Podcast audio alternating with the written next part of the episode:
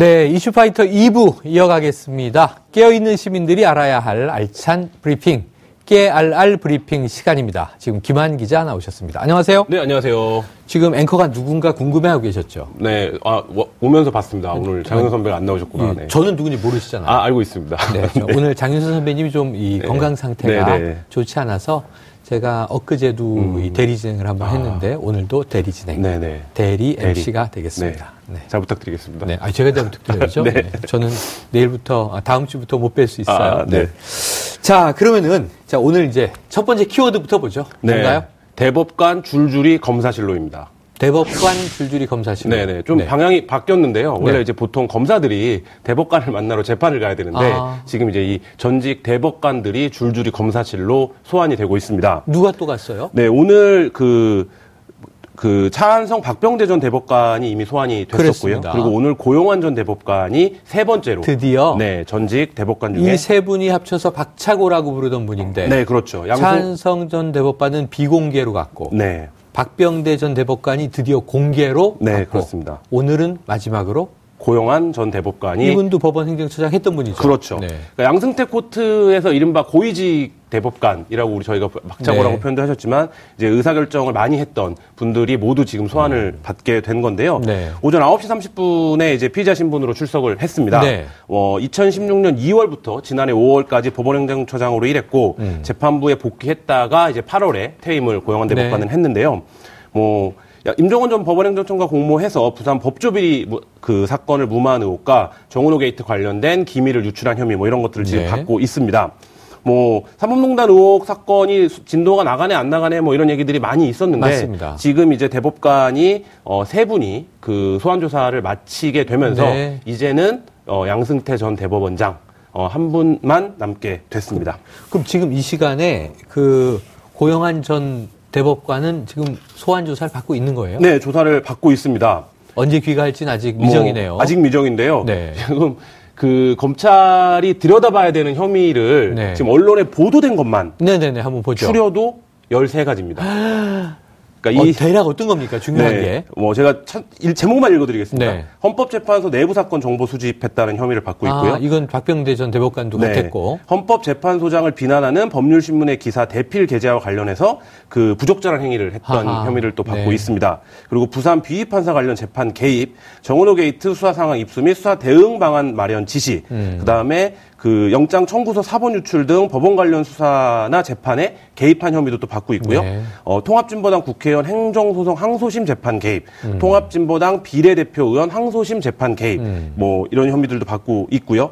그다음에 국제인권법 연구회 인사모 와해를 위한 대응 방안 검토 지시, 아하. 그리고 차성한 박노수 판사 사찰 지시, 아. 어, 사법행정위원회 위원 선출 개입, 영, 영장 재판 가이드라인 전달, 뭐 이런 네. 혐의들을 지금 받고 네. 있는데 그야말로 사법행정과 관련된 네. 총망라된 총망라됐네요. 네, 그 어떤 혐의를 지금 받고 있습니다. 자, 그럼 아까도 말씀하셨지만 이제 양승태 전 대법원장만 마지막 정점이죠. 남아서 이제 소환 초일기다. 네. 언제쯤 소환될지 뭐 예정이 있습니까? 어, 지금 오늘자로 나오고 있는 검찰 안팎의 얘기들로는 연말까지는 이 사법비리 수사를 마무리 짓겠다 음. 아하. 이런 계획인데 네. 지금 이제 앞서 혐의들을 말씀드렸지만 이분들이 혐의가 하나하나가 다 만만치가 않습니다. 그렇죠. 리고 이 부분과 관련해서 치열한 이제 이분들이 어쨌든 한국 사법행정의 최고위층 정점을 지내셨던 분들이기 때문에 치열한 법리 다툼이 예상이 되기 때문에 이 부분과 관련해서 좀 수사를 탄탄히 해야 될 필요성이 있어서 네. 또 한쪽에서는 연말까지는 좀 어렵지 않겠느냐 어. 뭐 이런 얘기도 나오고 있는데 사실 이 수사는 언제 끝나냐보다 양승태 전 대법원장이 언제 불려 나오냐 음. 그게 네, 이 부분이. 관건입니다. 임종원 전 법원행정청장 과 관련해서 보면 양승태 대법원장이 공모자로 40여 이상 네. 언급이 되거든요. 그 이 부분과 관련해서 결국 이 모든 대법관들의 수사, 이 박차고라고 불리는 이 대법관들의 수사가 결국 양승태 대법원장과의 공모 관계 속에서 음. 네. 진행된 것으로 지금 검찰은 보고 있는 겁니다. 그러니까 그 부분과 관련해서 사실 이제 거기가 핵심이라고 할 수 있습니다. 자, 앞으로 이 사법농단, 아까 지금 이제 정리해 주셨지만, 연내로 양승태 전 대법원장이 소환되는지, 네. 혹또 내년 초로 연- 미뤄지는지 한번 우리가 예의주시를 해봐야 될 것 같고요. 자, 두 번째 키워드는 뭔가요? 경사노위 문성현의 눈물입니다. 아 그래요? 네. 경사노위. 네. 이거 뭔가요? 요새 뉴스에서 경사노위, 경사노위 이렇게 많이 나와서 어, 어제 많이 들었어요. 네, 무슨 경사가 났나 이런 경사가 생각? 하실 수도 있을 텐데요. 경제사회노동위원회입니다. 아. 대통령 직속 기관으로 네네. 꾸려졌죠. 그래서 어제 대통령이 첫 회의에 참석을 했습니다. 네. 그래서 문재인 대통령이 굉장히 의미심장한 얘기를 했는데요. 음. 경사노위가 법적으로는 대통령의 자문기구다. 네. 그런데 자문기구는 유명무실할 수도 있고 장식적 기구일 수도 있다. 음. 네. 근데 최대한 힘을 실어주겠다. 의결 기구라고 생각해달라. 뭐 이렇게 어, 부탁을 했습니다. 힘을 실었네요. 네, 그렇죠. 그러니까 지금 이 경사노위가 그 노동계와 그다음에 네. 사- 사용자들과 그다음에 이제 사회 시민사회들이 같이 참여를 해서 네네. 음. 여러 가지 현안들을 노동 관련된 사회 관련된 현안들을 노동을 한다라는 건데요. 그러니까 논의를 한다라는 건데 이 부분과 관련해서 경사노위가 합의하면 음. 국회도 반드시 존중해 줄 것이라고 믿는다. 이렇게 이제 아. 네. 대통령이 얘기를 했다라는 겁니다. 그러니까 지금 어, 국회 수준이 이렇네 저렇네 국회가 어떻네 이런 말들이 많은데 음. 국회도 이 경사노위에서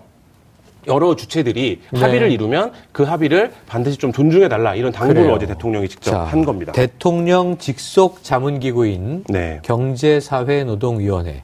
예전에 노사정위원회가 있었잖아요. 그렇죠. 어떤 관계가 있나요? 어, 그 정신을 사회적 대타협 정신을 좀 살린 거라고 볼수 아, 있는데요. 네. 노동 관련된 현안들과 관련해서 지금 사용자와 노동자들이 굉장히 여러 가지 사안에서 첨예하게 부딪히고 있습니다. 맞서고 있습니다. 네. 그러니까 문재인 정부 전체의 갈등 이슈 중에서도 이 부분이 상당 부분을 차지한다고 음. 할수 있는데요. 뭐 대표적으로 예를 들자면 뭐 최저임금 관련 문제들이 있었고요. 네. 그다음 52시간 근무를 둘러싼 그렇죠. 네, 문제들 그리고 최근에 이제 많이 등장하는 뭐 탄력 근로제 관련. 네. 네. 뭐 이런 부분들인데 이 부분들을 좀 이제 종합적으로 음. 사회적 합의를 통해서 해결하자 뭐 이런 차원입니다. 그렇습니다. 자, 기존의 노사정의, 노동계, 그리고 이제 사용자 측, 네. 정부 이렇게 삼주체였다면 여기 보니까 뭐 청년, 여성, 네. 또 비정규직, 소상공인 이젠 더 많이 이제 네. 트랙이 늘었더군요. 네네. 각자 이해를 대변하기 그래서 어제 위해서. 사진 찍힌 걸 보니까 네. 보통 이제 정부위원회를 하면 5, 60대 남성들만 네네. 많이 보이는데 어제 사진에는 뭐 청년도 참여를 했고 아. 여성들도 많이 있고 이래서 그래요. 굉장히 좀 이전에 다른 어, 정부 산하 위원회에 비해서는 좀 네. 다양한 계층들이 아 참여하고 있구나 이런 것들이 좀 상징적으로 근데 드러났습니다. 지금 마지막 단추 하나가 남아 있더라고요. 그러니까 그렇죠. 18명이 위원인데 네. 17명만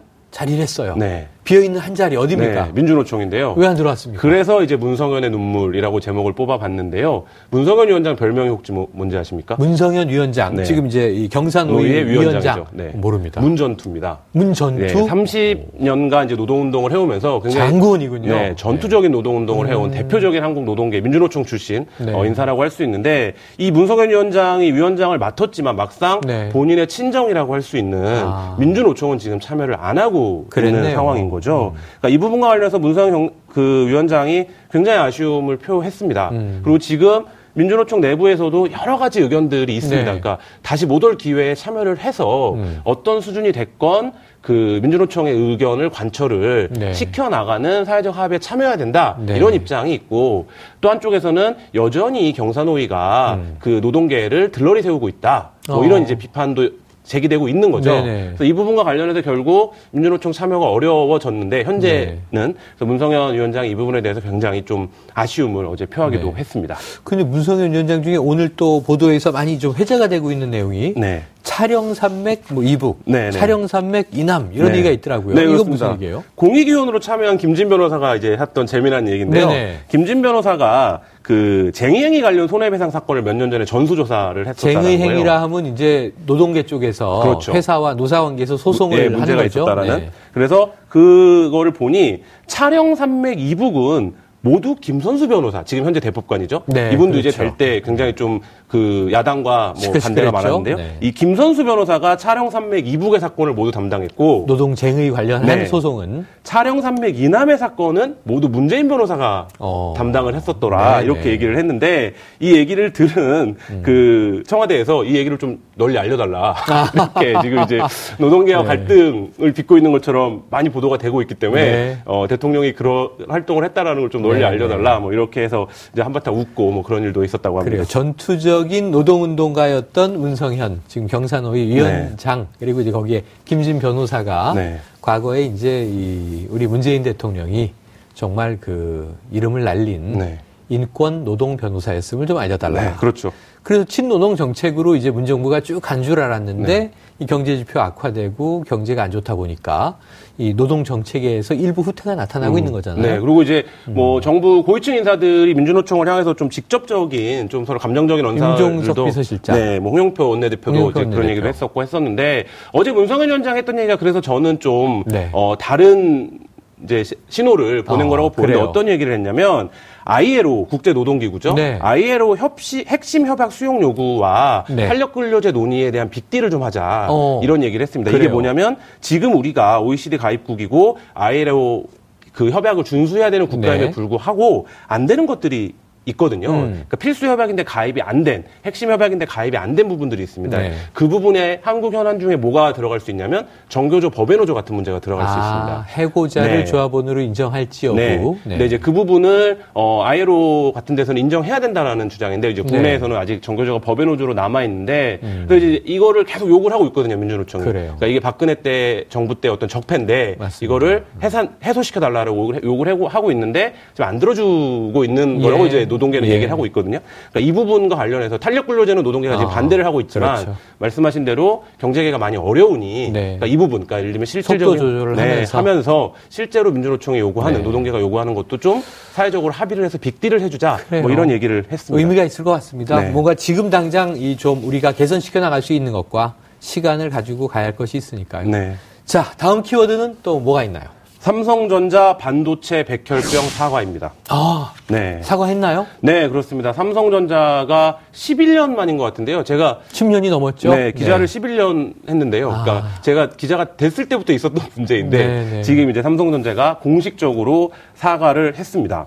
그 반도체와 디스플레이 등을 담당하는 사업 부분의 대표이사인 김기남 사장이 오늘 서울 프레스센터에서 어, 열린 기, 자회견을 갖고 네. 그 중재 판정 이행 및 합의 협약식에서 사과문을 발표를 했습니다. 음. 뭐김 사장의 사과문을 보면 소중한 동료와 그 가족들이 오랫동안 고통받았는데 이를 일찍부터 성심껏 보살펴드리지 못했다. 어, 앞으로 그 아픔을 충분히 배려하고 조속하게 해결하기 위한 노력도 부족했음을 인정을 음. 하고요. 관련해서 그 더욱 건강하고 안전한 일터로 거듭나는 계기를 만들겠다 네. 이렇게 이제 사과를 했습니다. 야, 이게 지금 이 소식을 전해주시니까 감회가 새롭네요. 네. 이 부분과 관련해서 2007년 이제 삼성전자 기흥공장 반도체 라인에서 일하다가 네. 백혈병으로 사망한 고 황유미 씨 아버지이자 아, 네. 삼성 반도체 백혈병 피해자들을 대변하는 시민단체인 발로님 대표인 황상기 씨가 네네. 네. 기자회견을 하기도 했는데요. 그래요. 네, 한번 보시죠. 네. 지난 11년간 반올림 활동을 하면서 수없이 속고 모욕당했던 일이나 직업병의 고통, 사랑하는 가족을 잃은 아픔을 생각하면 사실 그 어떤 사과도 충분할 수는 없을 겁니다. 그러니 저는 오늘의 사과를 삼성전자의 다짐으로 보고 받아들이려 합니다. 우리 모두에게는 몇 가지 숙제들이 남아 있습니다. 국내뿐 아니라 해외 사업장에서도 비슷한 일이 있습니다. 삼성은 이 모든 직업병 노동자들을 위한 폭넓은 보상안을 마련하길 바랍니다. 네, 저렇게 이야기하셨군요. 네. 저도 황상기 아버님을 몇 번 인터뷰한 적이 있었는데 네. 굉장히 좀 어, 감회가 새롭네요. 그러니까 삼성과 관련해서 항상 표정은 너무 맑으세요. 네, 네. 그러시죠. 그래서 어쨌든 11년간의 싸움, 그러니까 이게 사실 여러 명의 헌신이 있었고 네. 삼성의 어, 태도 변화를 놓고 보면 오늘의 사과는 뭐 그야말로 경천동지할 변화인데요. 그렇습니다. 애초에는 아예 인정을 안 했었고, 안 했었죠. 뭐 이 부분과 관련해서 뭐 영화가 제작되기도 했었고, 이 모티브로 영화가 나왔었죠. 네, 했었는데 다큐멘터리도 나왔고, 네, 그럴 때도 어, 명예훼손이다. 뭐 음. 이런 이제 입장을 고수를 해왔었는데 어, 이게 중재위를 거쳐서 어쨌든 이 11년 만에 삼성이 책임을 인정을 하고 네. 그 부분에 대한 보상을 약속을 하면서 일단 일단락이 지어지게 됐고 그 황상기 아버님의 말씀처럼 어, 국내나 해외 비슷한 피해자들이 네. 또 많이 있습니다. 그래서 우리가 경제 성장을 워낙에 중요하게 생각하다 보니까 이 음. 노동 환경에서의 안전이나 보건성 문제 같은 것들을 사실 네. 좀 돌보지 못하고 덜 그거에 대해 소홀한 뭐 이런 음. 이제 측면들이 없지 않아 있어 왔는데요. 그 부분들에 대해서 한국 사회가 좀 총체적으로 그 점검이나 반성하는 계기가 되었, 되면 어떨까 뭐 이런 생각도 해봅니다. 네. 아, 정말 이게 남 얘기 같지가 않네요. 네. 짠한 얘기네요. 근데 아까 이제 황 대표님 이야기 네. 그 해외에 똑같은 일을 당한 피해자들에게도 보상이 이루어지길 바란다. 삼성에서 나온 보상책 같은 게 있습니까? 지금 보상 방안 논의는 제3의 독립기관에 맡기기로 했는데요. 아, 그래요? 법무법인 지평이 맡을 것으로 보입니다. 어. 그 위원장은 지평에 이제 김지영 대표 변호사가 맡기로 했는데요. 어, 정부, 그러니까 세부 사항을 뭐 정해야겠지만 2028년까지 음. 보상을 해 나갈 최대한의 지원을 다하겠다. 뭐 이렇게 얘기를 했고요. 네. 500억 규모의 산업안전보건발전 기금도 예. 삼성이 출연하기로 했습니다. 그래서 아하. 이거에 대한 사용은 한국산업안전보건공단에 위탁하기로 했고요. 네. 이 보상 대상은 삼성전자 기흥사업장의 이제 1라인이라고 하는데요. 네. 여기가 이제 준공된 이후 1984년 5월 17일입니다. 음. 이 이후에 반도체와 LCD 생산 라인에서 1년 이상 근무했 던 현직자와 퇴직자 전원을 네. 이제 대상으로 하기로 했습니다. 아하. 보상액은 아무래도 이제 개개인마다 다를 수밖에 없는데요. 그렇죠. 근무 장소, 뭐 근속 기간, 질병 정도 뭐 이런 네. 것들을 고려해서 산정을 하되 백혈병의 경우에는 최대한 1억 5천만 원 정도가 네. 지급될 수 있도록 뭐 이렇게 지금 저- 어, 세부 기준이 마련되고 있는 것으로 알려지고 있습니다. 그래요. 참 오랜 소송전과 그야말로 이제 어, 기업의 몰인정, 불인정의 결과 싸움이 길어졌었는데 11년 만에 네. 10년이 넘어서 이제서야 이제 사과를 받아냈다. 정말 저 가족들은 얼마나 감회가 그렇죠. 색다를까? 제가 올 여름에도 이제 마지막에 농성을 아, 하실 네. 때도 굉장히 오래 더웠잖아요. 예. 그때 이제 삼성 본관 앞에서 농성하실 때 한번 그 피해자들을 한번 뵀었었는데 네. 한국에서 어쨌든 이 산업 관련된 재해나 안전 관련된 질병에 네. 굉장히 이제 논의가 취약했었는데 좀 그 전기가 마련되기를 기대해 봅니다. 어떤 경우라도 이 마음이 뭐 좋을 것이다라고 우리가 말씀드릴 수는 없을 것 같아요. 저 돈으로 보상할 수 없는 예, 세월이죠. 너무나 사실. 아프실 것 같은데 예. 그럼에도 불구하고 정말 이 싸움을 이겨내셨다고 하는 건 상징적으로 네. 미래 노동자들을 위해서 참 큰일 하신 것이다 이런 말씀을 꼭 드리고 감사를 드리고 싶습니다. 네. 자 김영희 다음 키워드는요? 세 가지 키워드밖에 없는데 너무한 거 아니에요? 그리고 네 가지를 앞으로는 이렇게. 주머니에 좀 아, 여분을 여분을, 가지고 네. 여분이 필요해요. 아, 알겠습니다. 네. 왜냐하면 시간은 늘어날 네. 수도 있고 줄어들 수 있는 거기 그렇죠. 때문에. 네. 자, 하지만 오늘 정말 알찬 세 가지 뉴스 저는 모두 다 감동을 받았네요. 예, 오늘 김한 기자님 좋은 소식 고맙습니다. 네, 감사합니다. 네. 자, 시청자 여러분께서는 지금 생방송으로 진행하는 이슈파이터와 함께하고 계십니다.